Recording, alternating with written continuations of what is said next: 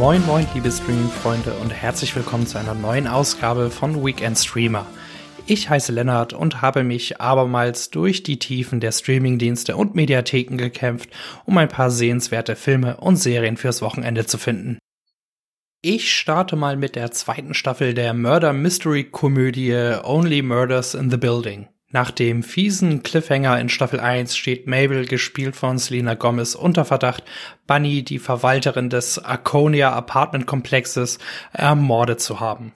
Gemeinsam mit ihren beiden älteren Podcast-Kumpanen Charles und Oliver, die von Steve Martin und Martin Short verkörpert werden, versucht Mabel ihre Unschuld zu beweisen und den wahren Täter zu finden. Währenddessen macht sie Bekanntschaft mit einer jungen Kunstgaleristin und Charles wird von seiner Tochter Lucy besucht. Der Beginn der zweiten Staffel wirkt zwar noch etwas wackelig und man könnte fast befürchten, dass ein wenig der augenzwinkernde Witz abhanden gekommen ist. Doch dann wird die Fortsetzung von Episode zu Episode besser und sorgt wieder für einige Lacher, Spannung und Rätselspaß. Besonders Zoe Coletti in der Rolle der Lucy bringt frischen Wind in die Story und Gomez, Short und Martin bilden wieder ein wunderbar verqueres Trio. Ich habe bislang acht der zehn Folgen gesehen und freue mich schon auf den Rest. Die zweite Staffel von Only Murders in the Building ist am Dienstag mit zwei Folgen gestartet. Die weiteren Episoden erscheinen wöchentlich und die Serie findet ihr bei Disney Plus. Als nächstes möchte ich euch die Anthologieserie Strafe nach der gleichnamigen Kurzgeschichtensammlung von Ferdinand von Schirach ans Herz legen. Die sechs eigenständigen Folgen, die von unterschiedlichen Filmemacherinnen und mit unterschiedlichen Ensembles inszeniert wurden, drehen sich um das Titelthema. Nämlich welche Strafen Menschen für verschiedene Taten erfahren haben, ob nun gerichtlich oder gesellschaftlich. Dabei bietet die Miniserie eine enorme Vielfalt an Geschichten, die auch stilistisch sehr abwechslungsreich gestaltet wurden. Das Besondere ist hier, dass jede Story den Zuschauer mit einem anderen Gefühl zurücklässt. Daran haben vor allem auch die famos aufspielenden Darsteller und Darstellerinnen einen erheblichen Anteil, zu denen unter anderem Katharina Hauter, Olli Dietrich und Jule Böwe gehören. Strafe findet ihr in Gänze bei RTL Plus.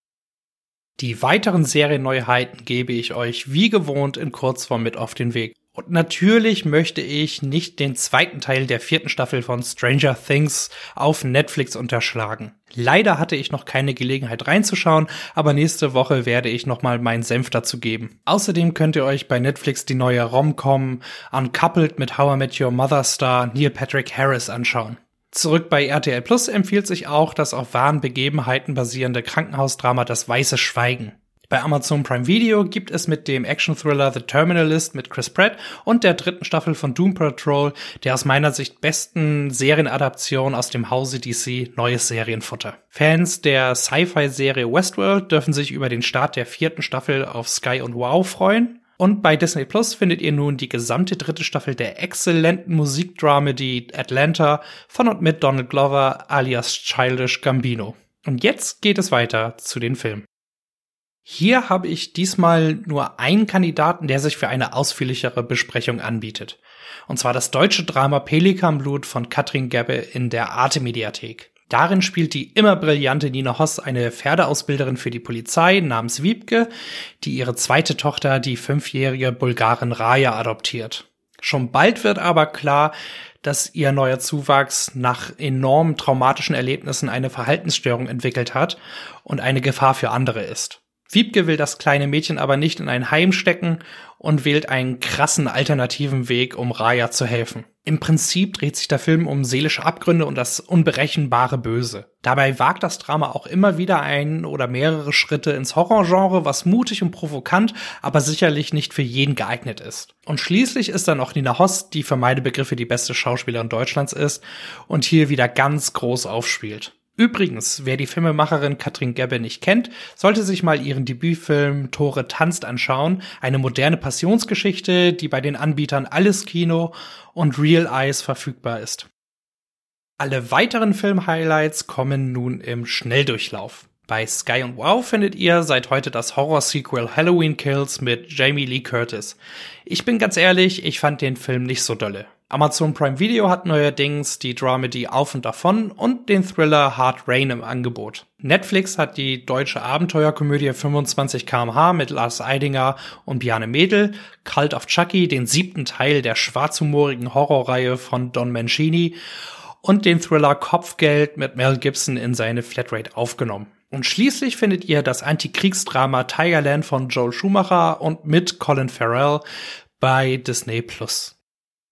Und während die USA mit riesigen Schritten auf das Abtreibungsverbot zuläuft und sich gesellschaftspolitisch langsam ins Mittelalter verabschiedet, habe ich mir den Dokufilm Penissimo in der Art Mediathek angeschaut. Wie der Titel schon vermuten lässt, dreht sich die Doku über die Rolle des Penis, hihi, er hat Penis gesagt, in der Gesellschaft. Dabei geht der Film auf die Ursprünge für die Verehrung des männlichen Glieds ein, Ideale, Vorurteile, Pornografie, Psychologie und Wahrnehmung, Medizin und Anatomie, den Einfluss der Religion und wie sich der Pimmelkult bis heute gehalten hat. Auch das Thema toxische Maskulinität wird eingehend und differenziert besprochen, was vielleicht auch daran liegt, dass sich mit der Österreicherin Gabi Schweiger eine Filmemacherin für Penissimo verantwortlich zeichnet.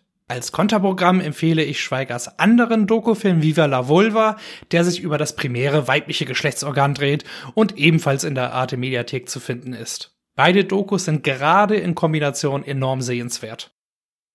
Ganz und gar nicht sehenswert ist hingegen mein Rohrkrepierer der Woche, der 2019 erschienene Action-Thriller Anna von Luc Besson, den ihr bei Sky und Wow, Amazon Prime Video und Join Plus verbeiden solltet. Aber warum, fragt ihr euch? Ganz einfach, bis auf die Kostüme versagt der Film auf ganzer Linie. Die Geschichte dreht sich um das Model Anna, das nebenbei als Auftragskillerin für den KGB arbeitet. Schon zu Beginn gehen einem die ständigen Vor- und Rückblenden enorm auf den Senkel und sorgen eher für Verwirrung. Hauptdarstellerin Sascha Lass kann die unnötig kompliziert erzählte und überraschungsarme Story zu keiner Zeit tragen. Auch die Action lässt zu wünschen übrig und sogar der Soundtrack und die Inszenierung gewinnen kein Blumentopf einfach nur enttäuschend. Und hiermit haben wir es ins Ziel geschafft. Natürlich hoffe ich, dass meine Film- und Serientipps euch eine Hilfe sind. Und schließlich möchte ich euch noch ein erholsames Wochenende mit guter Streaming-Unterhaltung wünschen. Bis nächste Woche.